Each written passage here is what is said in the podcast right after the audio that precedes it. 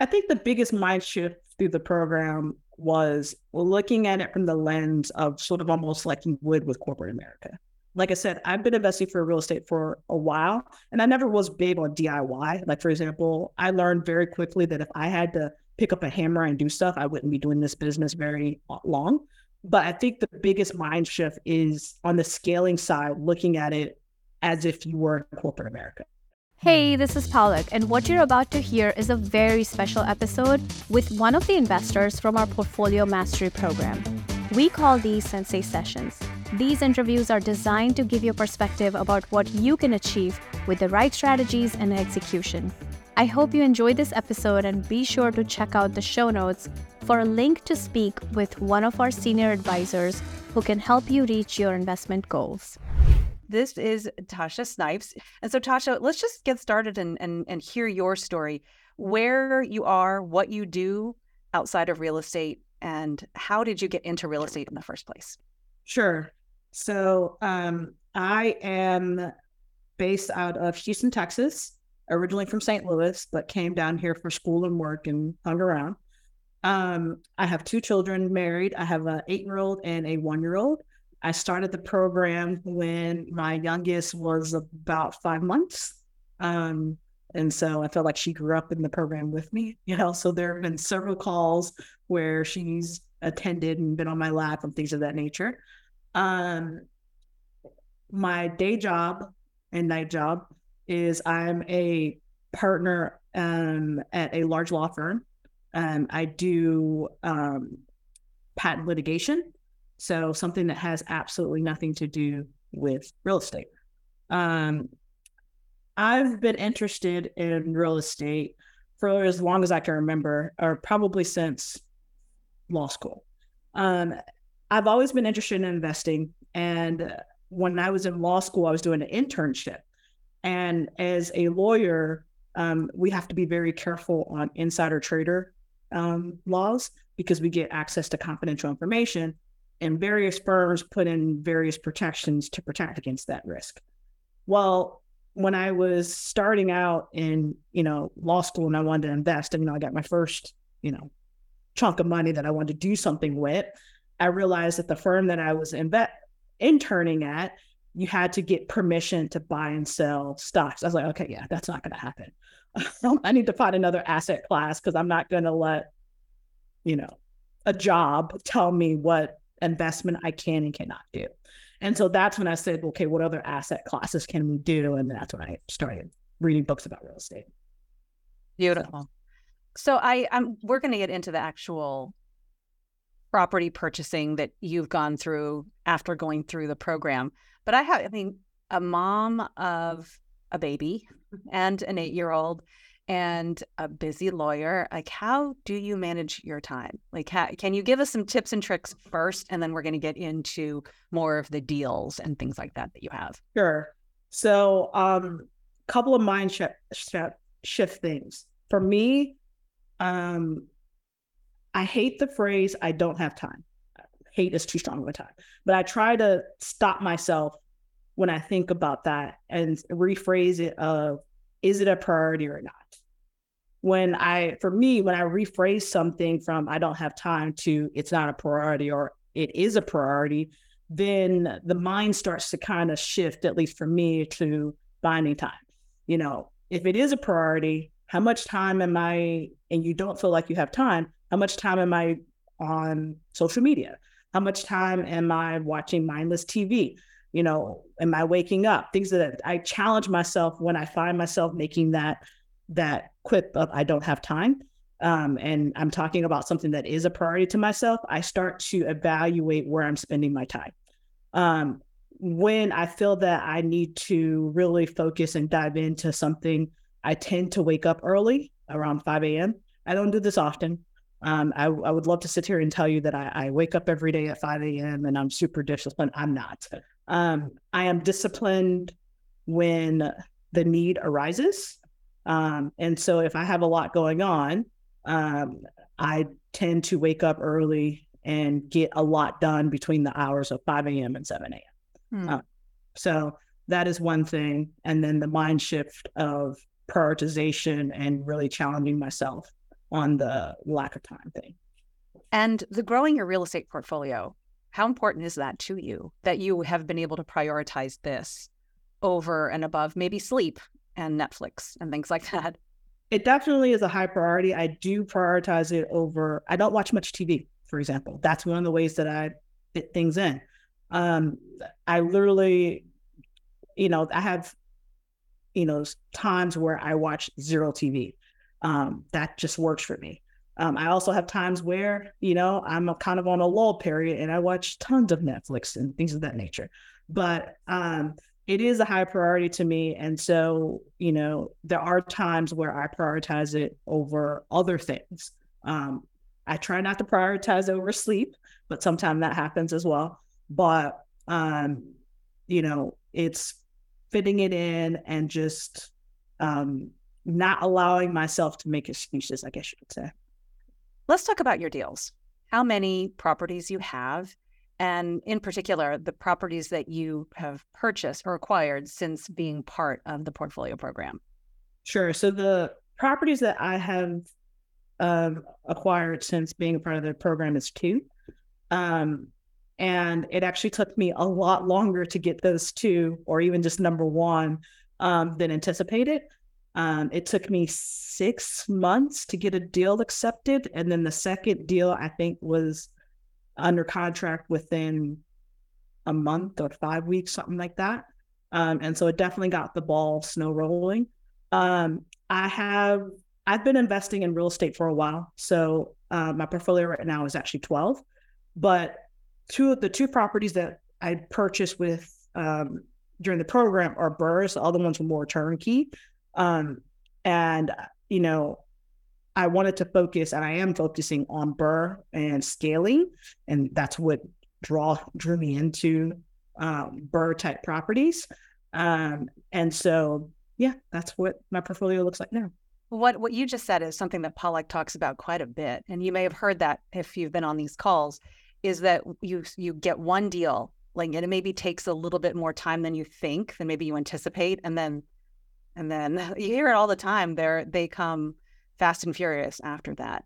So I think you were going to share with us one deal, or at least one deal's numbers, if sure. you're able to and willing to. So you live in Texas. Where where do you invest?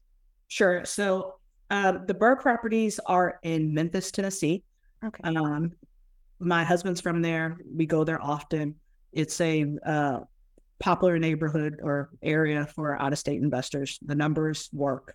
Um, and I care deeply about that community um, since, you know, that's where my family is. Um, and so that's where we invest. I love that. I mean, because it makes sense number wise, but also emotion wise, it is something that you care about seeing positive change happening. Okay. So, uh, what'd you buy? How much? what is it worth sure. now? well, the first property that I purchased, um, it is by the university or the big university there, uh, University of Memphis.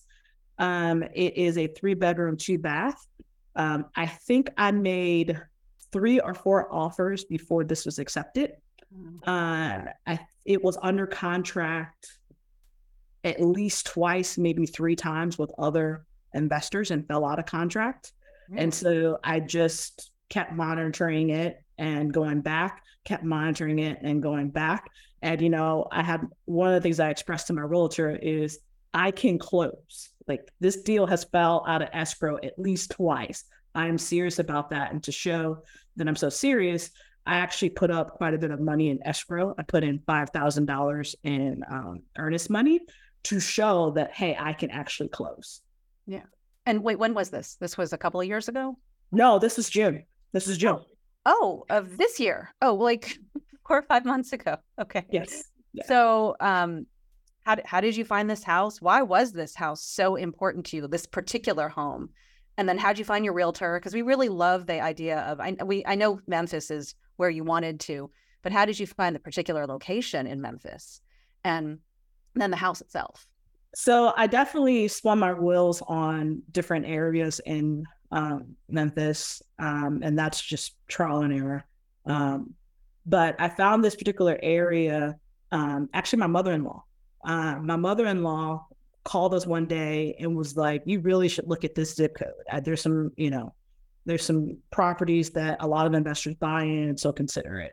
Um, and and true, like you know, okay, mother-in-law fashion. I kind of was like, mm. and then I actually looked. I was like, hmm, she actually might be onto something. But you didn't tell her, right? so that's how I found the neighborhood. Um, it was on the MLS. Um, it needed a lot of work. Um, so I was pushing the Goldilocks principles um, on that. Um, but I was actually comfortable with that. Um, the the challenge to back up a little bit of why I was comfortable about that. One of the reasons why it took so long to find a deal um, was the ideal properties for BRRRR, the ones that needed the the more cosmetic Goldilocks principles that are talked about, were going like that, and oftentimes going over asking. I mean, even today in the Memphis market, if you see a property that is priced well that needs that you know more cosmetic light rehab it's going to go quickly um, and probably even over asking and so um, you know the numbers didn't work for those that all of my offers for that were getting rejected um, and so there was less competition with some of the heavier rehabs um, and so once i kind of wrapped my head around that um, and felt comfortable with a contractor that can tackle that, um, that's what made me go, okay, well, you know, we can do this. Mm-hmm.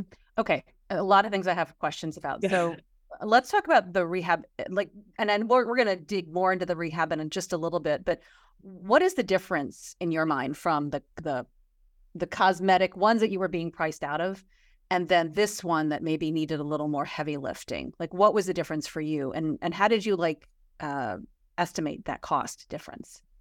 Sure.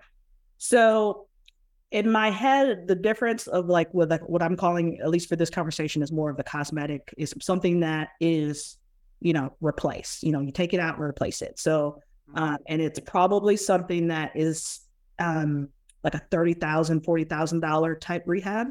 Um, so you know, yes, it needs new kitchen, new bathroom, and floors and paint. Um, but you know, and that's you know if, if i see those deals today and i can get it i'll take those down all day. Uh, there's just so few of them in my market right now um, at least that are priced well. Um, and so that's about the 20 between 20 to 40 thousand dollar rehab depending on you know all needs to be done. Um, the heavier rehabs and what this property needed is that it had a lot of mold and water damage um, it had a new roof um, the ceiling was missing from about a third of the house. Um, there was a lot of rotten wood. Um, and so it was um, a much bigger project. Um, I projected the rehab budget for that one was about 60,000. How I got comfortable with that was my contractor. You know, he gave me a line item budget and then also my lender gave me a spreadsheet and I said, Oh, what about that? Well, he didn't include that. What do I think that will cost? I'm gonna add it to my lender budget, even though it's not in my budget for rehab in case something comes up.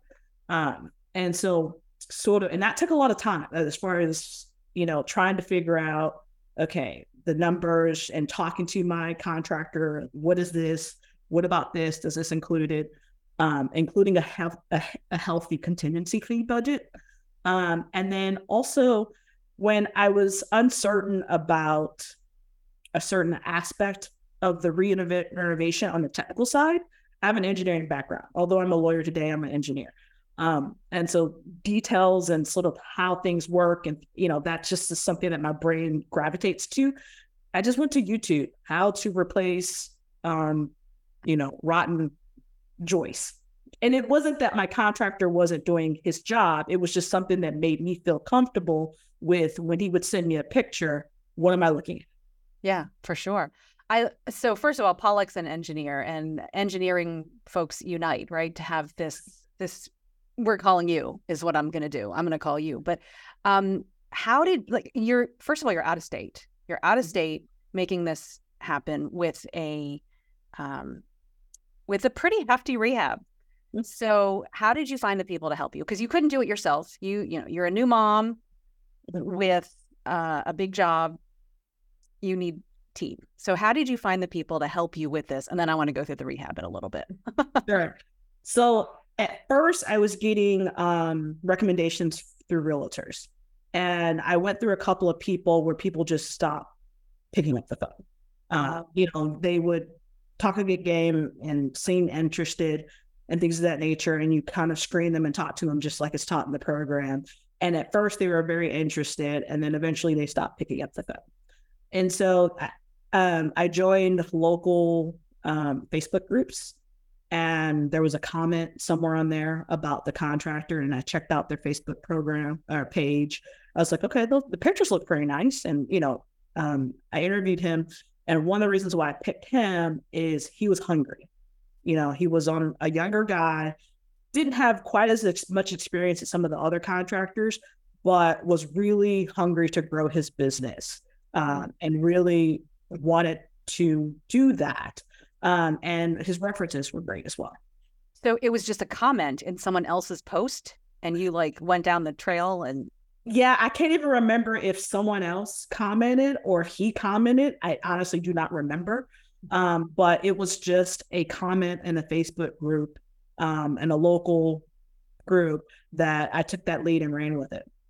One of the things in a past Sensei session we did with Ann and Randy, who's another pro, and Randy Betts, is they told us when they would invest out of state that they would go visit. So did you do a lot of traveling to visit? And I know you got family there too, so maybe you were able to do a little bit more of that. But did you meet with the contractor right away, or how how was that?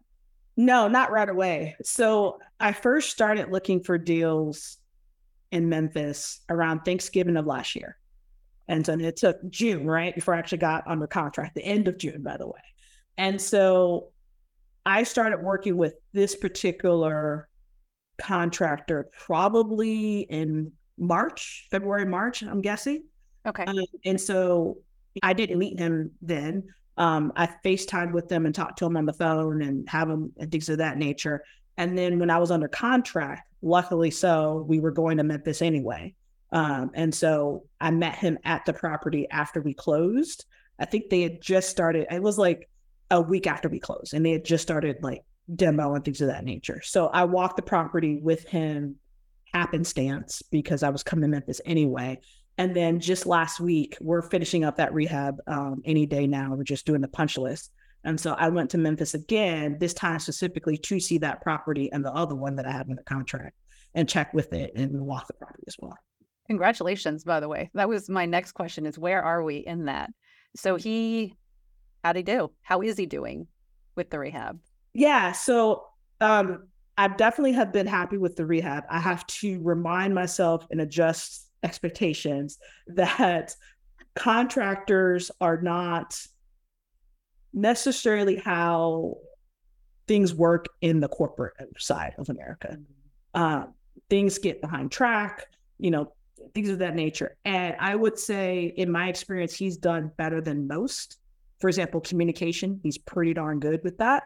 But the hiccups that we ran into weren't actually on the big stuff. Like this is a big rehab. I mean, we had to tear out like lots of sheetrock, lots of rotten wood, lots and lots of work.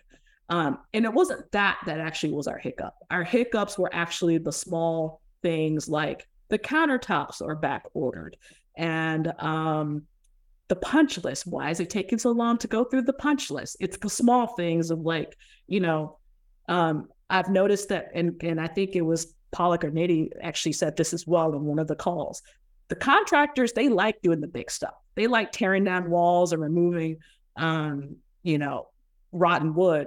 They don't really like putting on doorstops and um, making sure that blind are or whatever, right? Yeah, that makes sense.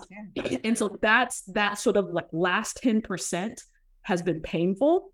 He also had an injury, so it's probably been more painful than usual because he actually was out of the field for like three weeks. It, uh, miraculously, all their problems happened during the last 10% of the project. Yes. yes. Um, it's just not not their skill set. That's what yeah. it is. Yeah. yeah. Um, and so that's been uh, definitely a challenge, but I do think that we are on track to wrap up this week. Um, I mean, we we're talking about door stops and you know Everything like totally done. Yeah. like you know super you know i'm helping to have it listed this weekend Amazing. Congratulations. So is he also doing property number two? yes um and that was That a says something. bigger and that was even bigger rehab Even that gave me chills. Okay. let's hang on. Let's do numbers for the first one if you're okay with that. And then do numbers for the second one that gave me chills because like, oh my goodness. But what is the first the first numbers, if you don't mind? So purchase Sure. price, rehab, It- ARV. I purchased that one for ninety six thousand dollars, um, and this is a pretty big pro- size property for Memphis. It's about sixteen hundred square feet, which for Memphis that's a, a nice size. Yeah. Uh, Yeah. It's a three two. Wow. My renovation budget was sixty. We're probably going to be about actually 51, 52. um, what?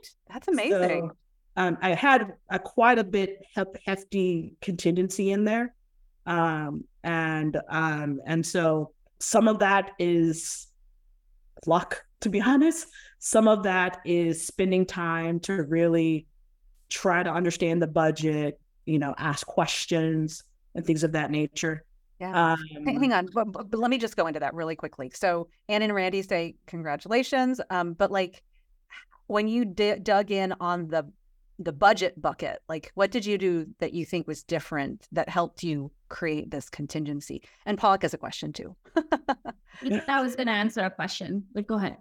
The spreadsheet that my lender gave me, which I don't think is any um, different than the spreadsheets that any hard money lender gives you. Um, I use Rain City for this particular project, these two projects. Um, but their spreadsheet, uh, again, I don't think it was anything special. Um, but the part that actually made me sort of like spin my wheels, but I think was a really good, important step in managing the budget was my contractor gave me a scope of work, right? And I added to that scope of work and things of that nature, and even challenged him on some stuff. Did you think about this? Or we think does this include this? Are you sure you included enough for the demo and things of that nature? Um, and um, and then used that scope of work and filled out my budget through my lender.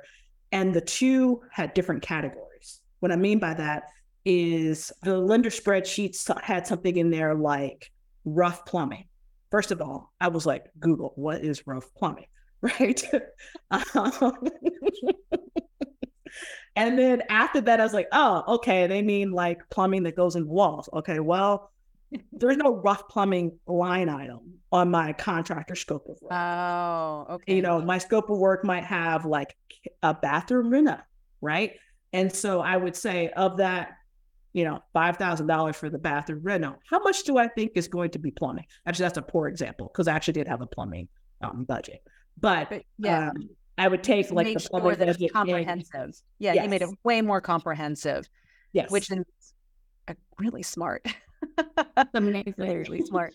Um, okay, go ahead, Palak, please. Yeah, I, I wanted to just answer uh, a question real quick. Um, and before I lose it, it like went up in the feed again.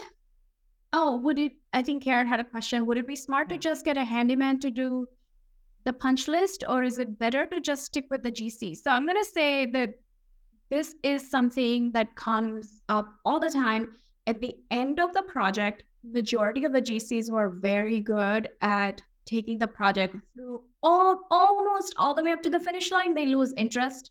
They they're not good at that. They are really good at like a crew of eight people comes in, breaks everything down, starts putting everything together again. And then when it comes to those last things, like, hey, that outlet isn't working, it's just not their skill set, right? That's that's not what they're good at. And so number one, always leave a I always tell my contractor, can we leave like two thousand dollars until we do the final punch list? But I found that it's so hard to get him in to do that work. He does he's like, I don't even care about the two thousand dollars. Like, keep your two thousand dollars. I don't want to show up to do those little things. Like that is the, that is the kind of mindset, right? Like I'm not good at that. So I want ideally we want the contractor to finish the job completely. So that would be my first step. And then if there are a few things that are remaining, your property manager can do a walkthrough. Um, maybe charge you 80 bucks, whatever, 100 bucks do a walkthrough, then they can um, give you that punch list that you need. So that is definitely an option and then have somebody else take care of it. There's nothing wrong with it as long as the numbers make sense and you're comfortable with it. One more thing that I wanted to mention here join those Facebook groups. It's not about how you find the contractors, join, you know, go to Angie's list, join the Facebook group. All of those places are multiple places where you can find the contractor. Okay, you did, uh, Tasha. Just you, everything you've talked about has been so so good. And so to answer Kristen's question about her getting budgets of 75k for basic rehabs, she's asking where were you finding these cheap contractors? And you had mentioned that you joined all these local groups and were finding the ones who are hungry. So um, it's it's kind of it's about that relationship, right? A little bit. You you vetted yep. him, you talked to him, you had that conversation with him. So um, any any more insight you might be able to share for someone else who's looking for a contractor that isn't so wildly expensive? Yeah, um, and I know that there was talks about this in the program, but make sure that you're seeking out an investor friendly contractor. There's a big, big difference between an investor friendly contractor versus a retail contractor, someone who would like fix your personal home. Very different skill sets. Um, and very different expe- expectations and business model. The investor one makes their money off of volume, right? Repeat work, things of that nature, typically, typically. Um, versus the retail person, you know, think about it. They're probably not going to do work for that homeowner, at least a big one, again, right? Um, versus the re- the investor one wants that repeat. So you know, sometimes do you work with investors? How many? Things of that nature. And that's kind of some of the first questions that I talked about. You know, if they start saying stuff, it's not a deal breaker, but if they start saying, yeah, I, I worked with a couple or a few versus like, no, that's my business model. Um, those are kind of how you want to separate them. Yeah. And like get those questions out, ask those questions early so you have that answer. Okay. So what is the ARV of this first property? I think the ARV is going to be about $185,000. That's awesome. Um, okay, so when did you say, "All right, Tasha, I'm, I'm ready for another one"? How did that one come about, and how did you say, or you know, how did you make that decision to use contractor number one for this second property? So, um, he exceeded up until this last ten percent. okay, now we know it's okay, kind of yeah, not okay, but yeah, yeah. It, and it honestly, okay. Palak and Navy warned that like it's just something that they struggle with. And next time I actually might hire a handyman to do the punch list because it might save me more money on the time part of this. Um, and then with not to burn that, there was the extenuating circumstances that he was literally injured for three weeks and like stuck at home. So timing of that also kind of made it exaggerated. But the reason why I I chose him to do property number two is that he, as far as I could tell, he was doing a good job of property number one. Um, he was moving extremely quickly. Um, you know, he was communicating well and things of that nature. Uh, and you know, you know, generally speaking, I was happy with you know the relationship and the direction it was going. Yeah, and how'd you find that second property? And is it in the same neighborhood as the first one, or did, did you have a realtor helping you? away from each other? Is it really? And did you have a realtor helping you to make that connection? And you said two minutes from the first one. Okay. So I went through a couple of realtors as well. um, so at first I found a realtor just through like Googling or YouTube, like Memphis investors, and people popped up, right? Um, and I, um, my first realtor, she actually was good, um, but she went on maternity leave and never called me back. Um, and so I said, okay. And then the next one, um, I found her by accident, actually. I called the listing agent and she picked up and she was not the listing agent. She was like, This company has not changed their number, but I'm happy to help you. Uh, and I was like, Sure. How quickly can you write an offer? And and she worked with me for a while. Um, and then she stopped answering. There was no love lost in that one either. Um, because keep in mind that I was making several offers that were not getting accepted. It took over 20 to get one accepted. Oh, I'm glad you said that. I'm glad yeah. we have to set that expectation, right? That it's just it's a numbers game.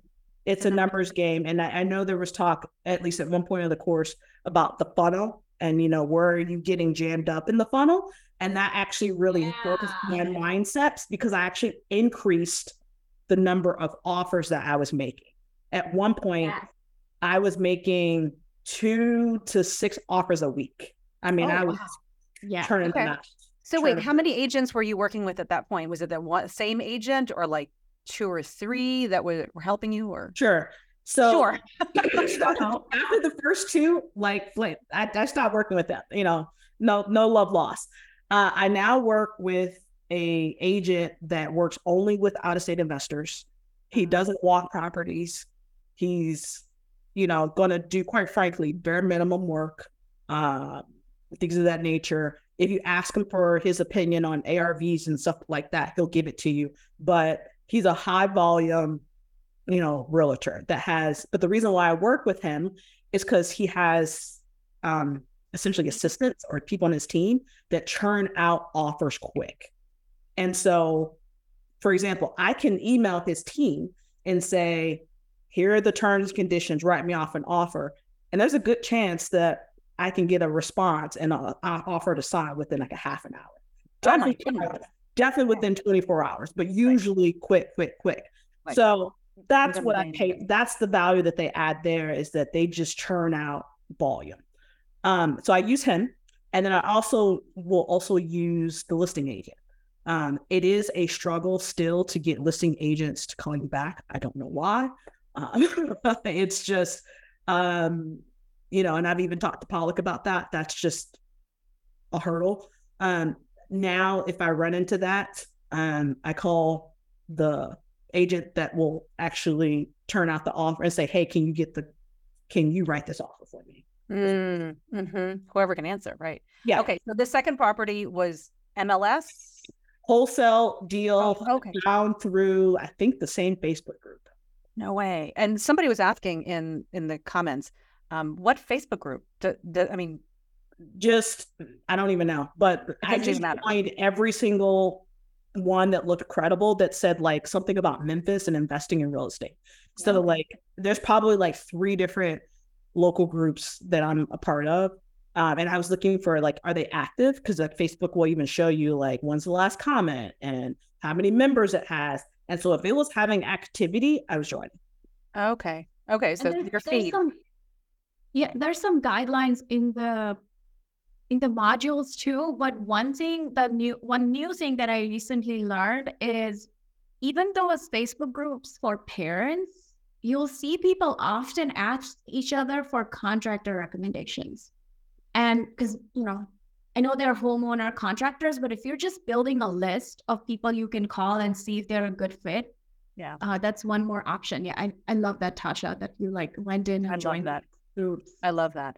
Okay, so uh, one, a couple more questions, and these are kind of fast. So, uh, Diane and Jim, great question. Who walks the property for you if your realtor isn't doing it? So the contractor is. The contractor will Oh, okay. usually walk it for me um, and take pictures. And then the way that, because again, we're doing pretty high volume. Um, you know, we might, I might have him walk three and make an offer on one, right? Um, Okay. And um, and so um, he walks them for me. If it's something that I think I have a good shot of getting under contract, or I am under contract, I ask him to do a line out of budget because it takes him a while. It takes him a couple of hours to give me a line on a budget. If it's something that I'm not under contract, I or I just need an estimate for an offer, then I say just give me your your estimate, like one line, like your your your ballpark, you know, line item. And that still takes him a while because he takes his estimates pretty seriously. He doesn't just sort of guesstimate. Um, but that and I use that from offer. Okay, okay. So purchase price and ARV, and where are you with property number two? Property number two should be done in the next month. Wow, that's amazing. Okay, so what did you buy it for, and then ARV, and what is the budget for rehab on that one? I don't think you've, I don't think you've shared that. I'm Sure. sure. It is about 1,100 square feet. I purchased it um five fifty-four, fifty-four thousand five hundred. Um, this is where we're really getting outside of the Goldilocks principle. But again, at this point, I've had comfort with my investor or with my contractor um, and things of that nature. Um, it was a house that had, essentially, to be honest, it was a hoarder house, meaning it had junk and stuff through the windows. I did walk it. I could not get past like the first room because there was just so much trash in it. So essentially, it was almost sight unseen. So you couldn't access a lot of the areas. Yeah. Hoarder houses aren't bad. It's better than mold and walls missing. So then what is the rehab for that one? The budget or the yeah, what your budget That is? rehab budget is sixty five thousand. Okay. Um, it's a smaller house. It's about, like I said, eleven hundred square feet. Yeah. Um, so that sixty five thousand goes up really far on that one.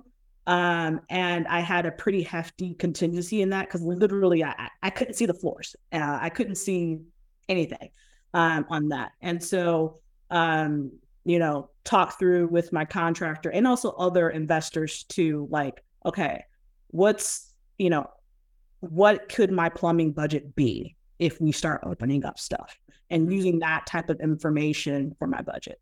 Oh, and then you you padded it just like you did with the first house. You padded your your budget and then said to your contractor, "Okay, did you think about this and think about that?" Yes. Okay. What do you think the ARV could be on a house like that or will be? This one, I think it's going to be about 155. Um, it was a two bedroom one. We're converting one of the, din- the dining room into a three. That's where we're getting about a $20,000 bump in ARV on that one. So um, I've got some great questions. Rami asks, how do you determine the rehab budget for the two to six houses slash offers a week? So is it based on guesstimates or do you send your GC for each one? So you would most of them, most of them, my GC is walking. Um, there are some, like out of, let's say it's four offers. Out of those, my GC probably walked two. And then the other two, the numbers are so good that I can make it work on that if one offer gets accepted. Okay. Gotcha. And so, okay, how big is your contractor's crew? Forgot, but he probably has about three or four crews. Okay. Okay. And then how much was your trash removal for the hoarder house? I don't remember, but I we're on dumpster number nine right now. Oh.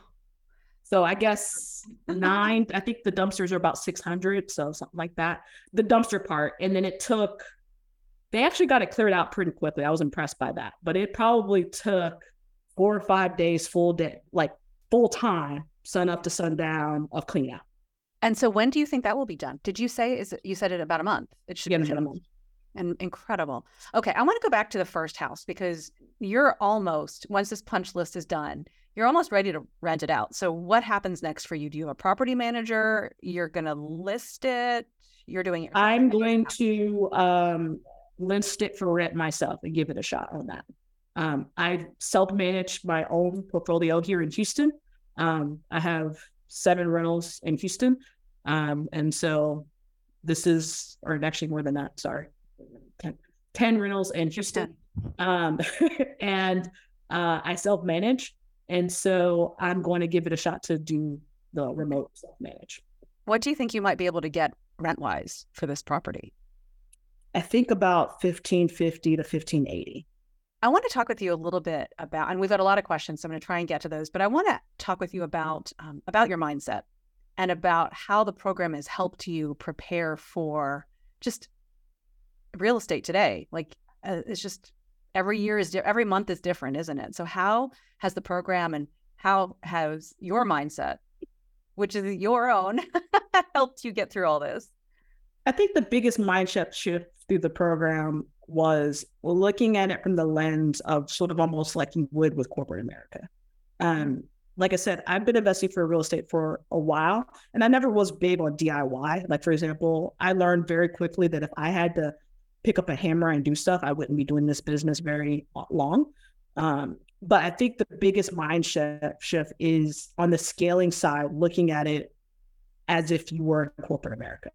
You know, almost like you know, I don't do private equity, but my firm does. You know, how would a private equity person type do it? And that that's not the the verbiage that's used, but the mindset, like you know, like okay, oh, if I look at it from that angle, how would it do it? And I think that has been the biggest mind shift, for me. Well, I'm thinking as you're talking, the amount of offers that you've put out there and the right the the work that you put in on the front end is incredible and and and that may be from your corporate background right? It's just kind of like it's kind of like a numbers game and you work with the numbers and you put it out there.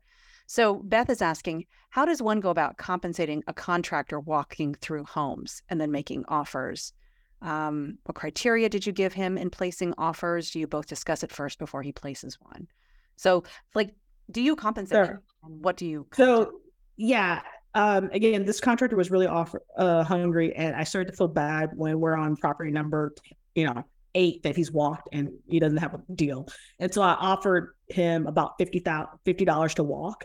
It, I mean, it takes him about I don't know a half an hour to walk a property, maybe another half an hour to put the budget and drive. You know, Memphis isn't bad, so you know we're talking about an hour to an hour and a half worth of work.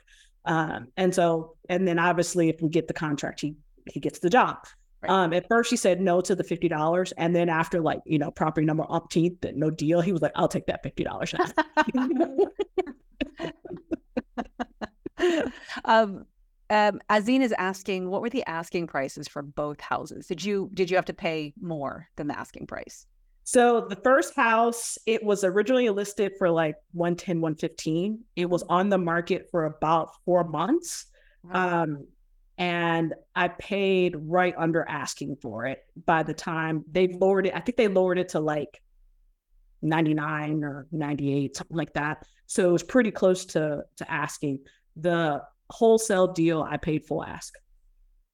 Say that the site that second one. I'm sorry. Was The second one I paid the full price. okay? Full price. What's kind of like if you look back and think about yourself before being an investor versus now, how do you see yourself differently? You know, for someone who is listening to you talk now, you're so matter of fact. You're like, okay, boom, boom, boom. This is how I did it. Oh, that didn't work. That's okay. Whatever. Contractor got hurt. I I figured it out.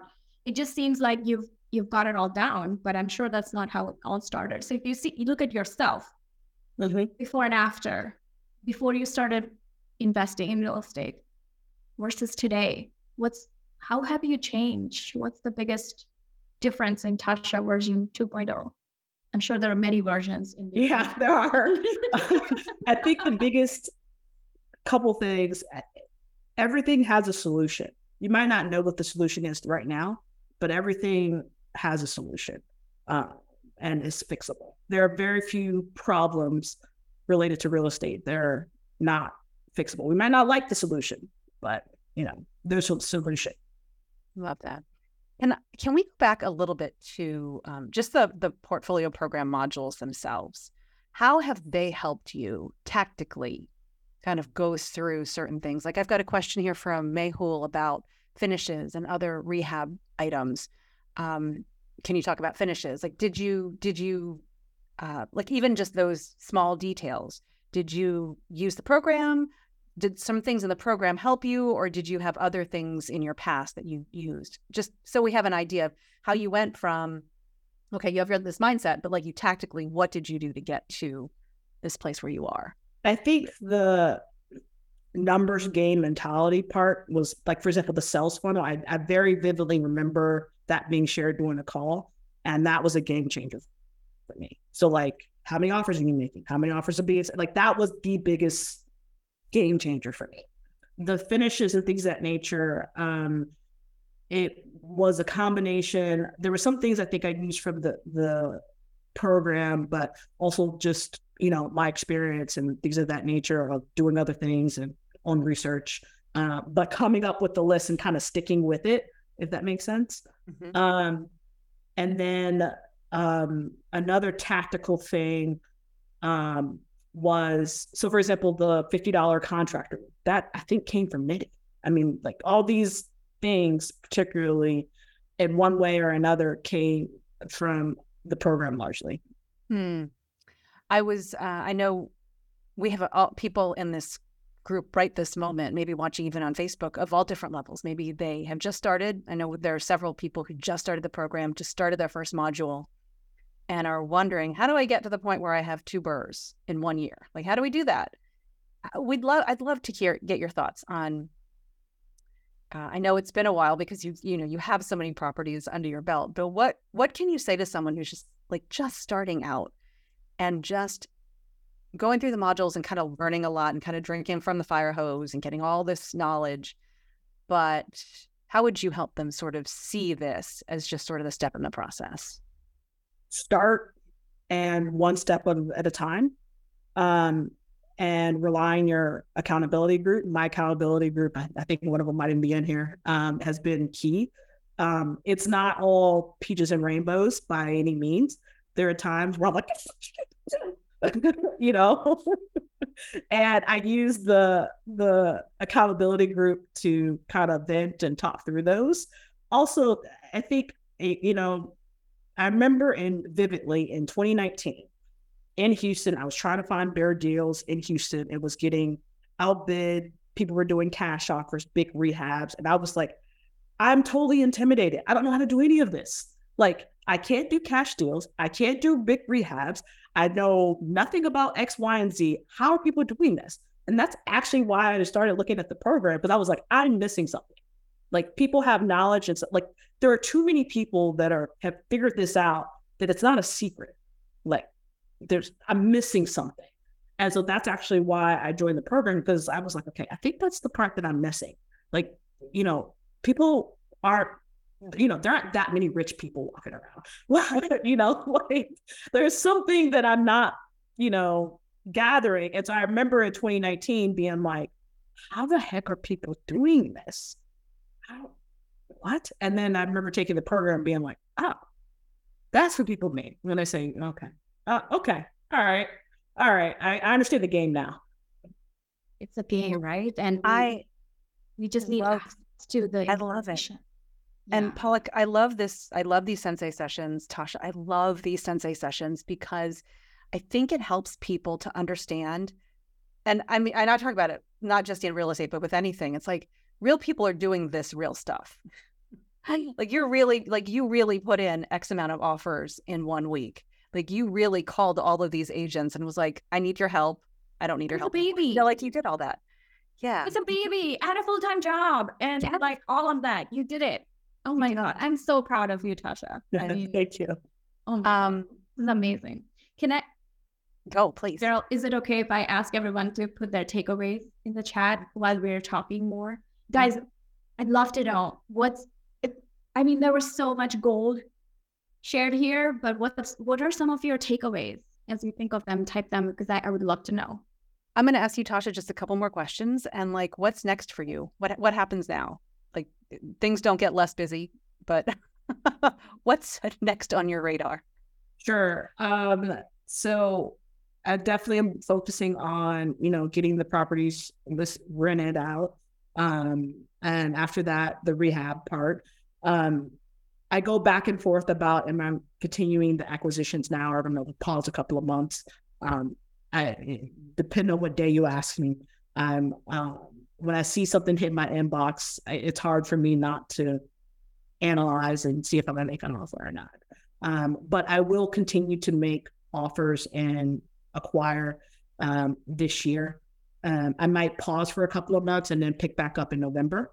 Um, but um, keep going. Uh, I have one last question, and it was something that you mentioned earlier about accountability groups. Um, we could talk with you for days. I know this, but I feel like, um, you know, people are so busy. Like we're so busy, and I know you're busy, and yet you took the time to find a group. How did you find the group? You must, I think, take time to connect with them. So, how do you fit that in? Well, I know how you fit it in. You don't watch Netflix. I got to work on that. But um, can you talk about like how important that has been to your development as a, an investor?